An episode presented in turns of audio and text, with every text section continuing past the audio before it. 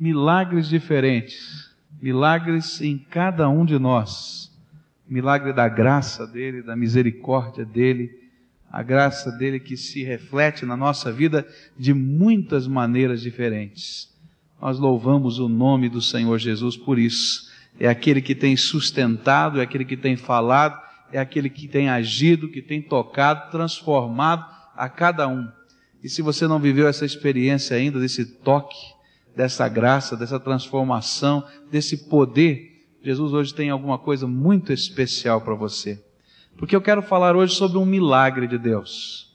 Um milagre de Deus que é dom, que é presente presente que veio do céu para você. E é um dom de cura e de cura interior aqui dentro da alma.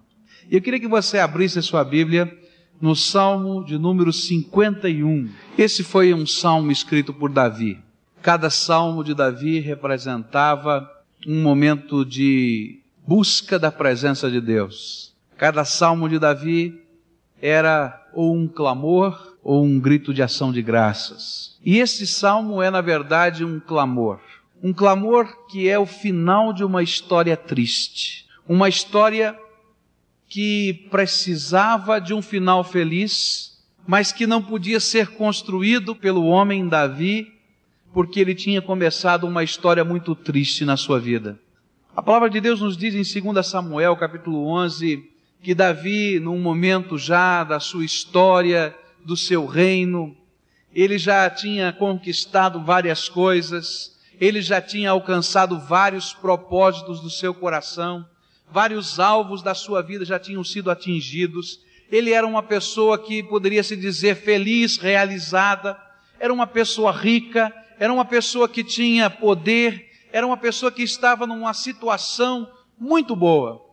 Ele agora administrava o reino, um reino que se estendia cada dia um reino que tinha um exército poderoso, um reino que tinha estrategistas especiais. E ele então agora podia ficar no palácio, enquanto as outras pessoas estavam cuidando de tantas coisas, administrando esse grande reino. E um dia lá no palácio, passeando pelo alpendre, ele olha pela janela e vê algumas casas abaixo uma mulher muito bonita que se banhava. E ele começa a ficar interessado. Quem é essa mulher? O que, que está acontecendo? Mas ele era rei. Ele tinha que guardar sua postura. Mas ele olhou de novo. Mas quem é essa mulher? E ele então começou a cochichar e perguntar: quem é aquela mulher que mora duas casas abaixo? E alguém disse: Olha, essa mulher é conhecida. Ela é Betsabá, esposa de um dos soldados do seu exército. Ah, é verdade? Eu gostaria muito de conhecê-la. E aí começa uma história de um envolvimento entre Davi e esta mulher. E é uma história que tem um nome que nós não gostamos de dar, que se chama pecado. Eu costumo dizer que o pecado geralmente vem embrulhado para presente mas o que tem dentro é encrenca. E assim vai acontecer com Davi. Davi e Betsabá começam um romance, um enlace. Ele não estava mais preocupado com o reino, ele não estava mais preocupado com a família, ele não estava mais preocupado com a lei de Deus, ele não estava mais preocupado com nada, porque quando o pecado entra na nossa vida, a gente está assim. A gente só se preocupa com aquilo que parece ser muito bonito no pecado um embrulho de presente. E não imagina o que tem de efeito no pecado. E de repente a vida de Davi começa a mudar. E aquele homem que era um homem que tinha um coração segundo o coração de Deus, aquele homem que tinha uma maneira de enxergar a vida que parecia ser muito próxima daquilo que Deus tinha ensinado a ele mesmo, Aquele homem que era um homem cheio de fé, que enfrentava grandes batalhas porque cria no Senhor, começa a virar um homem dissoluto. Ele começa a mentir, e para poder esconder a sua mentira, a gravidez de Betsabá, ele arma um plano maquiavélico e mata o marido dessa mulher. Manda o general colocá-lo na frente da batalha e o exército recuar para que ele ficasse sozinho diante dos inimigos e morresse. E aí Davi começa a cair. O crime entra, uma ligação ilícita, e de repente então as coisas vão ficando cada vez mais complicadas na vida de Davi. Porque o pecado sempre traz consequências complicadas. A mente de Davi não era mais a mesma porque quer ele aceitasse ou não aceitasse, dentro do seu coração agora estava a culpa, porque ele sabia o que era certo e o que era errado. E mesmo que ele tentasse mentir aos outros, ele não podia mentir a si mesmo. E mesmo que tentasse mentir a si mesmo, ele podia sentir o efeito da sua mentira. Ele sabia que aquilo era pecado, e então não havia mais paz no seu coração, e um desânimo entrou na sua vida.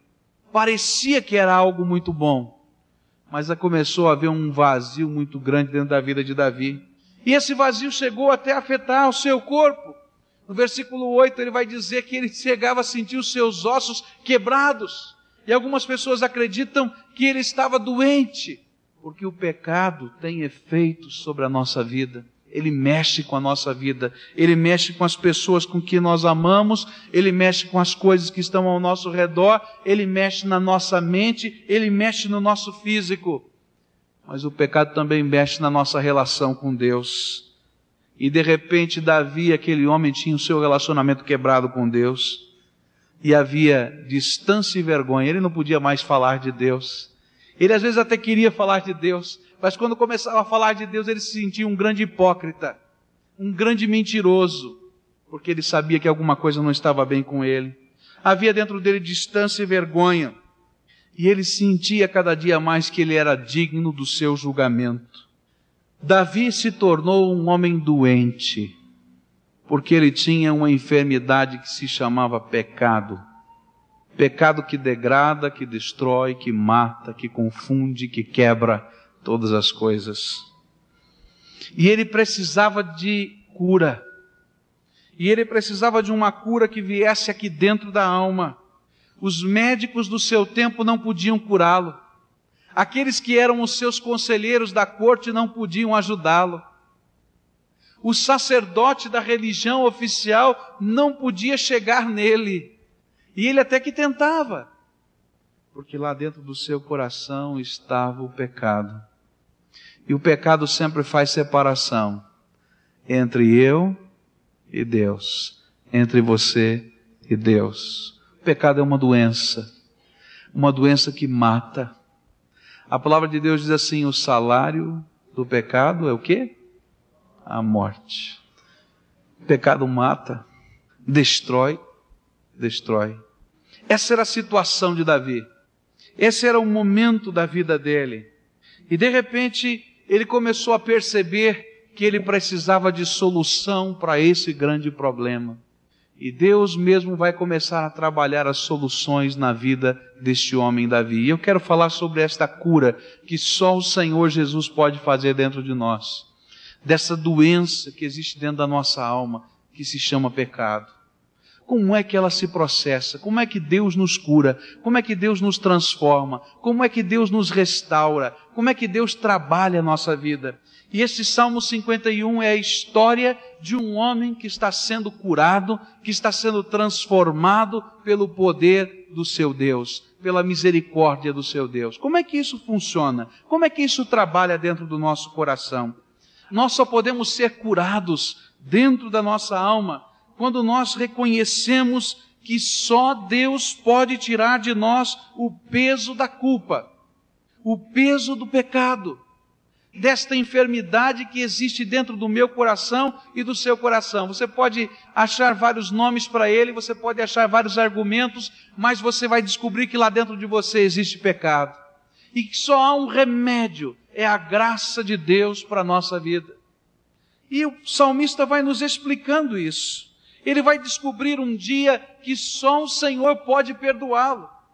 E ele vai dizer que era contra Deus que ele tinha pecado. Sabe por que só Deus pode perdoar? É porque o nosso pecado não afeta somente as pessoas que estão ao nosso redor, mas quando nós pecamos, nós pecamos contra Deus. E há alguma coisa que só Deus pode restaurar em nós. Essa foi a consciência de Davi no versículo 4. Olha só o que ele escreveu. contra ti, contra ti somente pequei, e fiz o que é mal diante dos teus olhos, de sorte que é justificado em falares e inculpável em julgares. Olha, Senhor, eu sei que eu pequei contra ti, foi só contra o Senhor que eu pequei. Por isso eu sei que a tua justiça, se vier sobre a minha vida, ela é justa e verdadeira. Não há qualquer dolo, não há qualquer erro, porque eu sou pecador. Mas como é que foi que Davi chegou a essa conclusão? A palavra de Deus nos conta em 2 Samuel, capítulo 12, que depois de algum tempo, já havia passado aproximadamente um ano, desse pecado, desse assassinato, as coisas pareciam que estavam acertadas. Betsabá já vivia dentro do palácio. Havia uma criança que estava chegando, estava ali. E então as coisas estavam acontecendo, as coisas já estavam arranjadas, não havia escândalo público nenhum, ele parecia que já tinha resolvido o pecado de modo externo, mas o pecado é uma doença que fica aqui dentro do coração da gente e vai nos matando aos poucos. Eu posso esconder de todo mundo, mas ele continua trabalhando contra mim dentro do meu coração. E então chega um profeta de Deus à casa de Davi, ao palácio do reino, e começa a lhe contar uma história triste. Rei Davi, eu tenho um problema sério que preciso de uma decisão sábia do rei. Qual é o problema, profeta? Qual é a necessidade? E então o profeta começa a contar uma história triste. Ele disse assim: Olha, existia um homem muito rico nessa terra. E esse homem muito rico tinha muitas ovelhas. E um dia chegou um viajante na sua casa à tarde da noite. E ele não quis mexer com as suas ovelhas do seu aprisco, chamou o seu empregado que tinha uma única ovelhinha e pediu que ele pegasse essa sua única ovelhinha que ele tinha como estimação, aquele bichinho que dormia com ele, aquele bichinho que andava pela sua casa, e ele então o matasse e preparasse um guisado para servir àquele viajante no meio da noite. Ah, Davi ficou inflamado. A ira de Davi subiu, ele disse assim: Esse homem é digno de morte, que coisa ruim, não há compaixão no coração deste homem. Olha, que esse homem restitua quatro vezes mais àquele que perdeu a sua ovelhinha. E eu posso imaginar que naquela hora Natan fez um rosto bem triste e com toda a autoridade disse a Davi: Davi, tu és este homem. E em 2 Samuel 12, versículos 7 a 9, o pregador, o profeta Natan começou a dizer algumas coisas que são tão doídas ao coração de Davi. Ele diz assim: Deus te fez rei. Deus te livrou de todos os teus inimigos, inclusive Saul, o antigo rei que sempre te perseguiu e quis te matar. Te dei tudo o que você tem, e se fosse pouco, te daria mais. Por que então desprezaste a palavra do Senhor? E naquele instante Davi entendeu que ele tinha pecado contra Deus. Sabe qual é o grande problema do pecado? É que às vezes nós não enxergamos que temos uma dívida a acertar com Deus que nós não podemos pagar. Nós estamos andando por esta vida e os pecados estão acontecendo dentro de nós. Talvez você seja um marido infiel, e você chega em casa e resolve as coisas, tentando acertar a situação dentro do lar. E de repente você, para que não haja problemas, quem sabe você tenha dinheiro, você pega e compra um bem e diz: Olha, mulher, esse aqui é um presente para você. E você compra pessoas para que mintam, para que não digam que isso está acontecendo. E você diz: Puxa vida, me safei de tudo. Talvez você seja um comerciante e você então arruma as coisas, faz os seus negócios errados, e você acha que não prejudicou ninguém, porque todo mundo é ladrão, todo mundo é assim, eu tenho que dar um jeito na minha vida.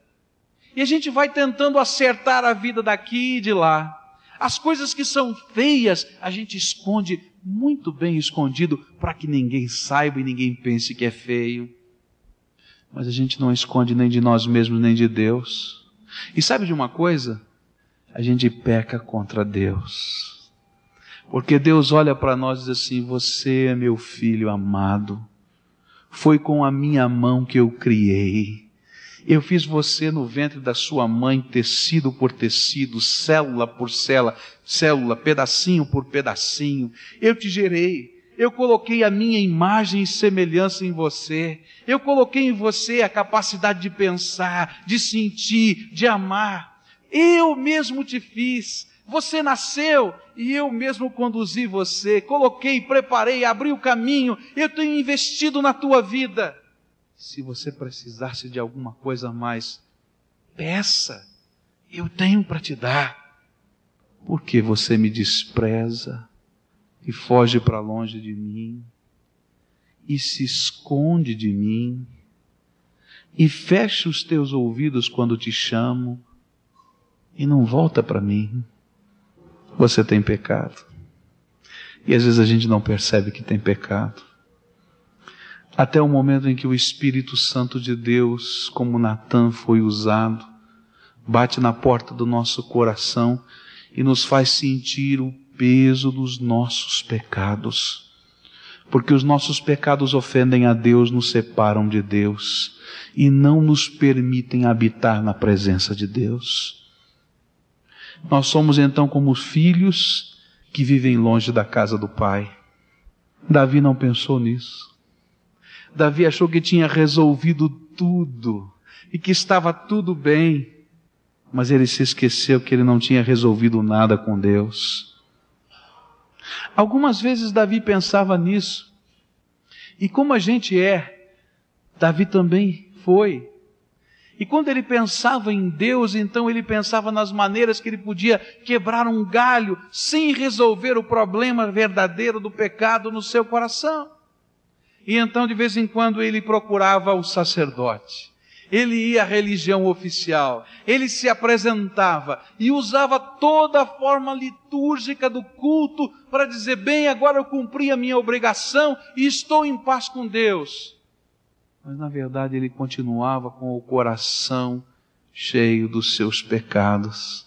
A Bíblia diz no versículo 7 que naquele momento, quando Natan tocou o coração dele, o Espírito de Deus falou através daquele profeta, ele descobriu que cada vez que ele tinha se apresentado diante do sacerdote, ele não tinha ficado limpo coisa nenhuma. Diz o versículo 7: Purifica-me com isopo e ficarei limpo, lava-me e ficarei mais alvo do que a neve. Davi, certamente como rei, ele se apresentava diante do sacerdote em todas as cerimônias, em todas as festas, ele tomava todos aqueles banhos cerimoniais, ele vestia a roupa adequada, ele estava lá naquele lugar adequado, representando aquele que era o ungido de Deus na terra.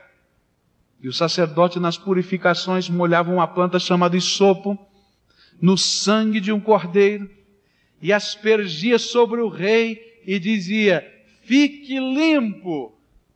E Davi talvez saísse lá dizendo, bem, cumpri a minha obrigação. Já ouvi até o sacerdote dizendo, fique limpo. Mas quando o profeta Natan lhe disse, por que me desprezastes? Ele entendeu que ele estava sujo e que só havia uma pessoa no mundo, no universo, que podia dizer para ele: Você está limpo dos seus pecados. E esse alguém era o Senhor Todo-Poderoso. E é por isso que agora no Salmo 51 ele faz a oração de confissão: Contra ti, contra ti somente pequei. As palavras não podiam tirar o peso do pecado de Davi, como as palavras dos amigos, dos conselheiros também não podem tirar do nosso coração a angústia do pecado. As penitências não podiam tirar de Davi o peso do pecado. Porque só o Senhor Jesus, só o Deus Todo-Poderoso pode nos lavar com o seu sangue, nos purificar de todo o pecado. De repente, Davi começou a entender que ele precisava de um milagre de Deus.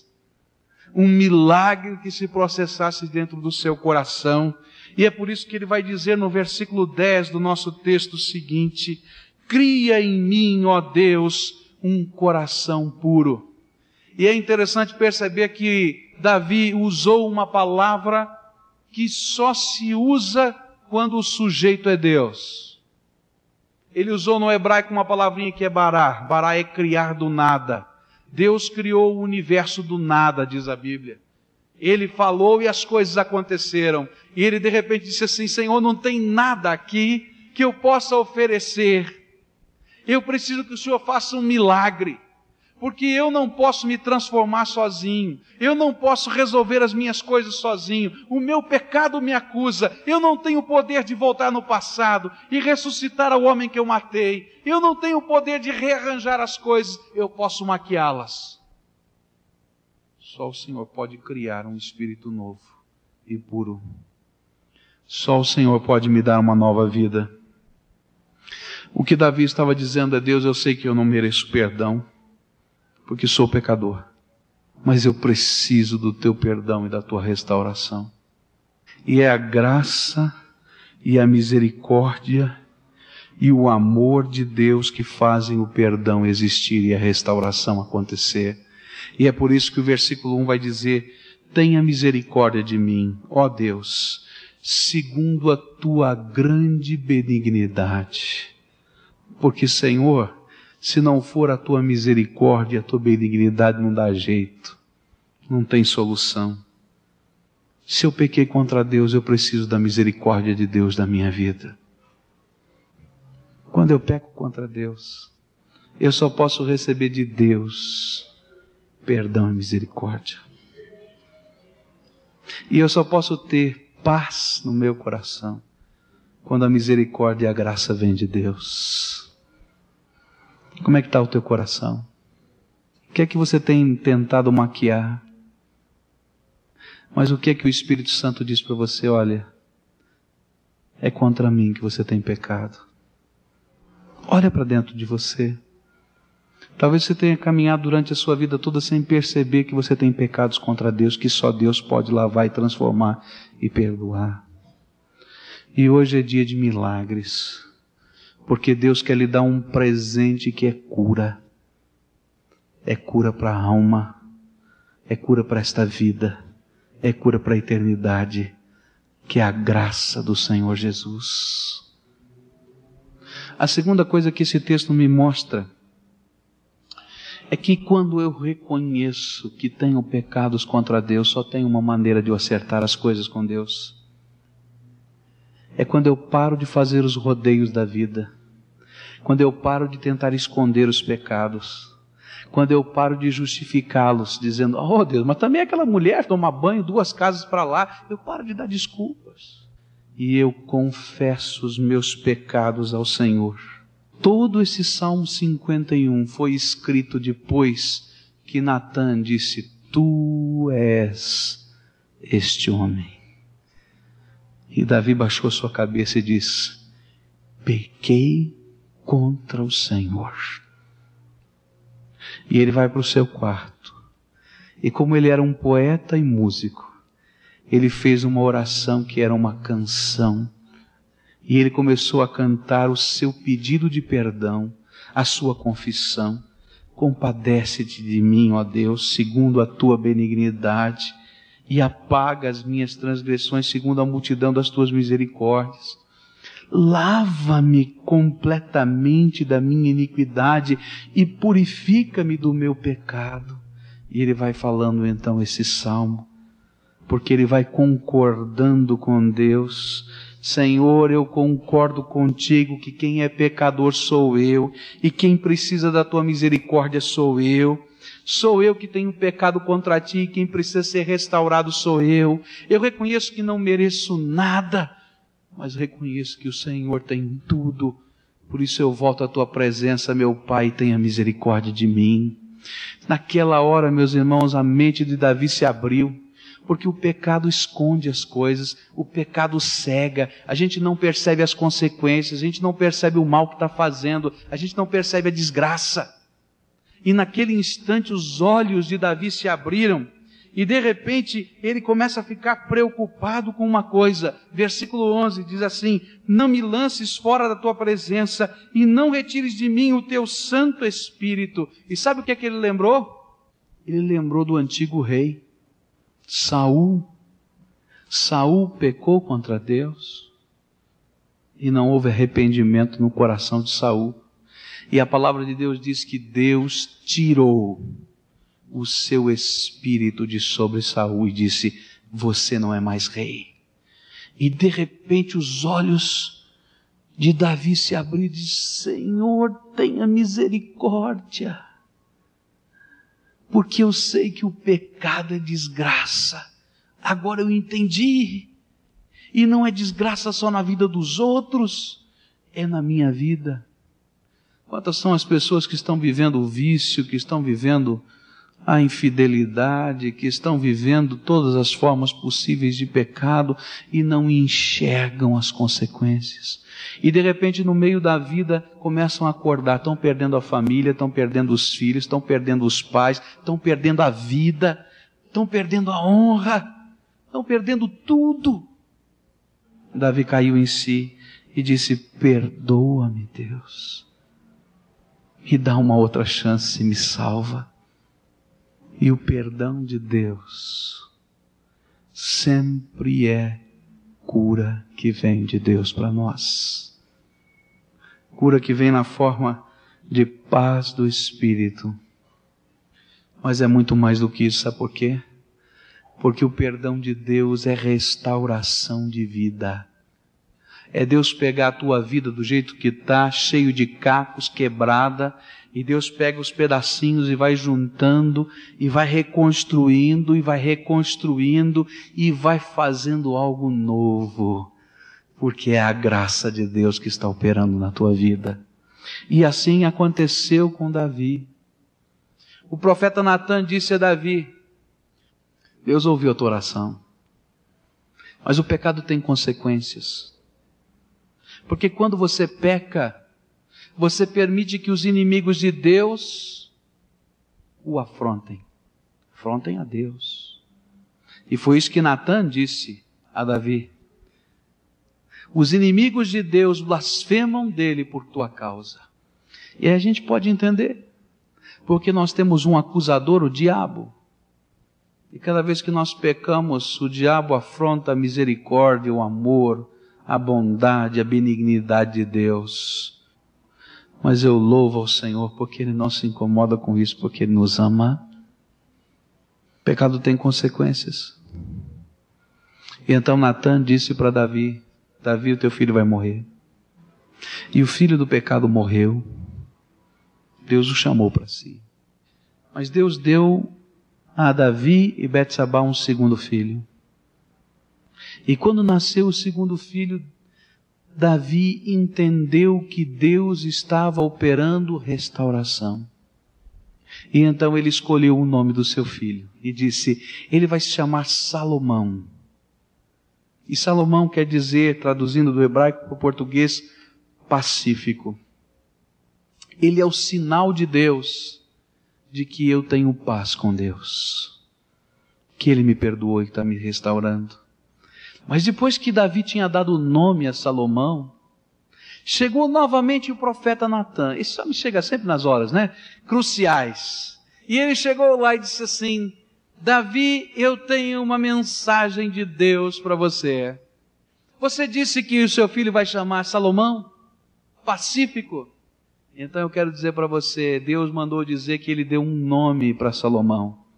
E o nome de Salomão é Gedidias que significa o amado do Senhor. Ah, eu posso imaginar aquela hora do coração de Davi batendo. Qual vai ser o nome? Eu coloquei pacífico, achando que vai haver paz com Deus, mas qual é? Chegou o profeta, o que, que ele vai dizer? E quando o profeta disse, amado do Senhor, ah, Senhor, muito obrigado, porque o Senhor restaura a nossa vida e esse veio a ser o próximo rei. Meu querido, quando Deus é permitido a Ele, você deixa Ele trabalhar o pecado que está no seu coração, Ele não somente perdoa, Ele não somente lava, mas Ele reconstrói a sua vida. É a misericórdia e a graça de Deus. E não importa qual seja o seu pecado, o importante é que você reconheça que tem pecados com Deus e que você reconheça que você precisa da misericórdia de Deus e que você pare de enrolar as outras pessoas e inclusive a Deus e diga: Senhor, sou eu quem preciso da tua misericórdia hoje. E foi justamente isso que Davi fez. Depois que ele fez esta oração ou durante essa oração, ele fez um compromisso com Deus, dizendo: Senhor, se tu me lavares, se o Senhor transformar a minha vida, se o Senhor vai operar esta cura dentro do meu coração, eu me comprometo a louvar o teu nome. Versículo 15: Abre, Senhor, os meus lábios e minha boca proclamará o teu louvor. E ele vai continuar dizendo: Olha, Senhor, eu me comprometo a pregar a tua palavra. Versículo 13: Então ensinarei aos transgressores os teus caminhos, e os pecadores se converterão, porque eu também sou um pecador que me converti. E ele se compromete a ser fiel ao Senhor. Versículo 6, ele vai dizer assim: E eis que desejas que a fidelidade esteja no íntimo. E ele diz: Senhor, eu sei que tu queres que eu seja fiel a ti. Então ele firma um compromisso, um pacto com Deus. E Deus lhe dá o dom, o presente, que é cura, que é transformação, que é graça, que é paz, que é misericórdia, que é vida eterna com Ele. Foi por isso que Jesus veio à Terra para tomar o meu e o seu lugar. Jesus é o dom que Deus nos deu para nossa cura e transformação. É Jesus. Mas olha, não adianta ficar maquiando o pecado. É preciso confessá-lo e deixar o Senhor Jesus transformar a nossa vida. Martinho Lutero costumava dizer o seguinte: quando alguém bate à porta do meu coração e pergunta: quem mora nele? Eu respondo: antigamente morava Martinho Lutero, mas ele mudou-se e Cristo ocupa cada dia este lugar. Esse é o dom da cura que vem de Deus. É o dom da graça. É o dom da misericórdia. É o dom do perdão. É o dom da transformação. É o dom da vida eterna que vem por Cristo Jesus, o nosso Senhor. Agora eu queria que você pensasse um pouquinho na sua vida. O que é que o Espírito Santo de Deus está falando com você? Eu tenho plena certeza de que o Senhor Jesus tem alguma coisa para a tua vida. Eu tenho plena certeza que o Senhor Jesus está trabalhando no seu coração. E eu tenho certeza que nessa hora o Espírito Santo, que é aquele que convence do pecado, está falando para você: olha, o Pai me mandou mostrar a você o que ele tem visto no seu coração. E o que é que ele está vendo no teu coração? O que é que ele está vendo no teu? O que é que ele está vendo no teu coração? Mas o mesmo Espírito Santo de Deus que convence da justiça, é aquele que diz assim: Olha, o Pai me mandou dizer que o Filho Jesus Cristo morreu na cruz do Calvário e aquele sangue vertido pelo Filho de Deus, o dom de Deus para essa terra, é aquele que pode lhe perdoar, lhe lavar de todo o pecado e de toda injustiça. E eu vou lhe dizer em nome do Pai, quando você confessar os seus pecados e firmar um compromisso com o Pai, eu, Espírito Santo, vou entrar no seu coração e vou habitar aí dentro e vou colocar o meu selo. E é a minha graça e o meu poder que vão operar transformação na tua vida. Como é que está o teu coração? Hoje o Espírito Santo quer fazer alguma coisa na tua vida agora, nesse momento, nesse instante. Por isso eu vou convidar você a curvar sua fronte e orar nesse momento. Buscar a presença de Jesus. Jesus quer ajudar você hoje. Quer transformar o seu coração. Quer tocar a sua vida. E eu quero realmente que você hoje possa sentir a graça de Deus que perdoa, a graça de Deus que restaura, a graça de Deus que cura lá dentro da alma, onde ninguém consegue enxergar. Não tem raio-x que possa ver o que está dentro do teu coração. Mas o coração do Senhor está vendo agora. Como é que está o teu coração? Eu quero orar por você agora. Você que está sentindo o Espírito Santo de Deus tocar na tua alma agora e quer hoje pedir o perdão de Jesus para os seus pecados e quer firmar um compromisso com Ele, pedindo que Ele mesmo esteja transformando a sua vida. Eu sei que esses pecados estão enraizados em mim e eu preciso de libertação, eu não tenho poder, mas eu creio, Senhor, que Tu podes fazer essa obra de restauração na minha vida e eu quero, eu preciso da tua misericórdia.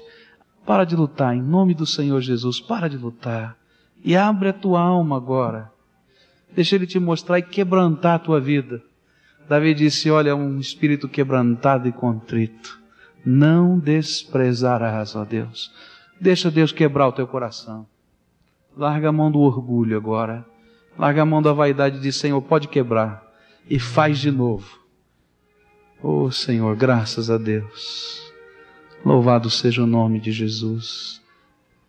Pai querido, é no nome de Jesus, nome tão precioso, tão santo, nome que está sobre todo nome, nome, Senhor, que tu colocaste acima de todas as coisas, um nome do meu Senhor e do meu Salvador.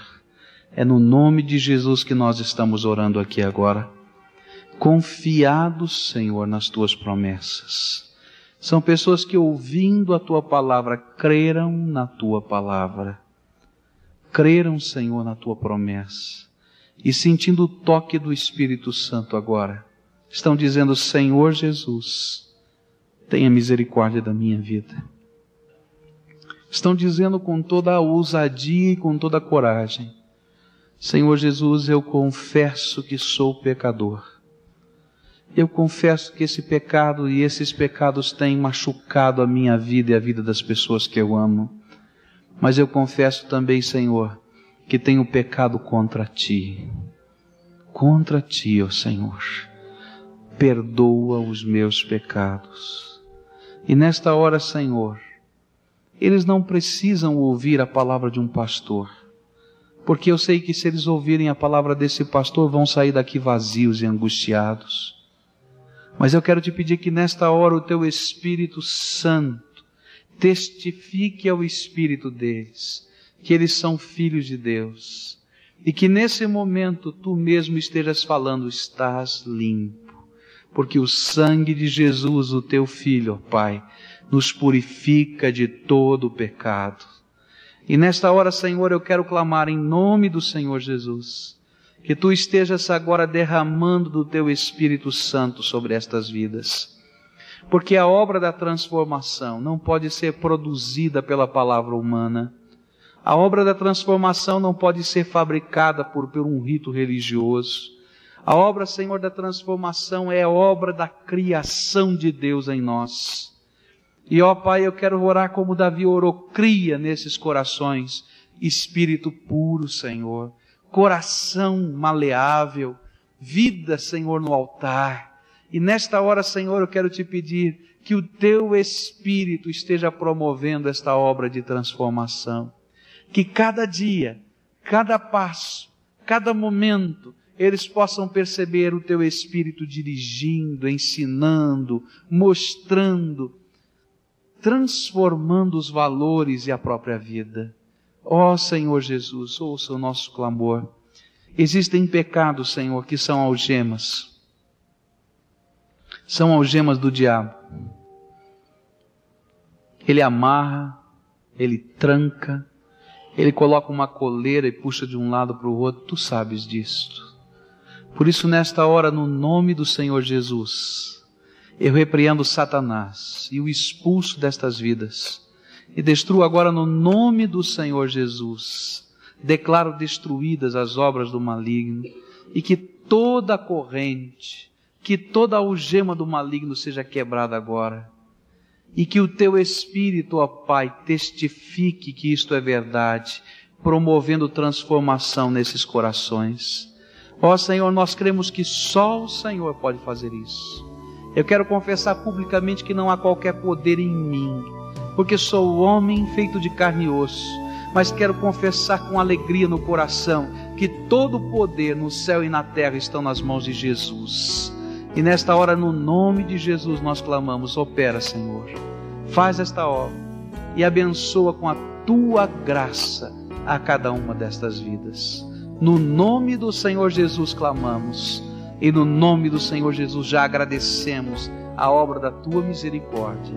Que a graça do Senhor Jesus acompanhe a cada um de vocês. Que o seu Espírito Santo os guie cada dia segundo a sua vontade.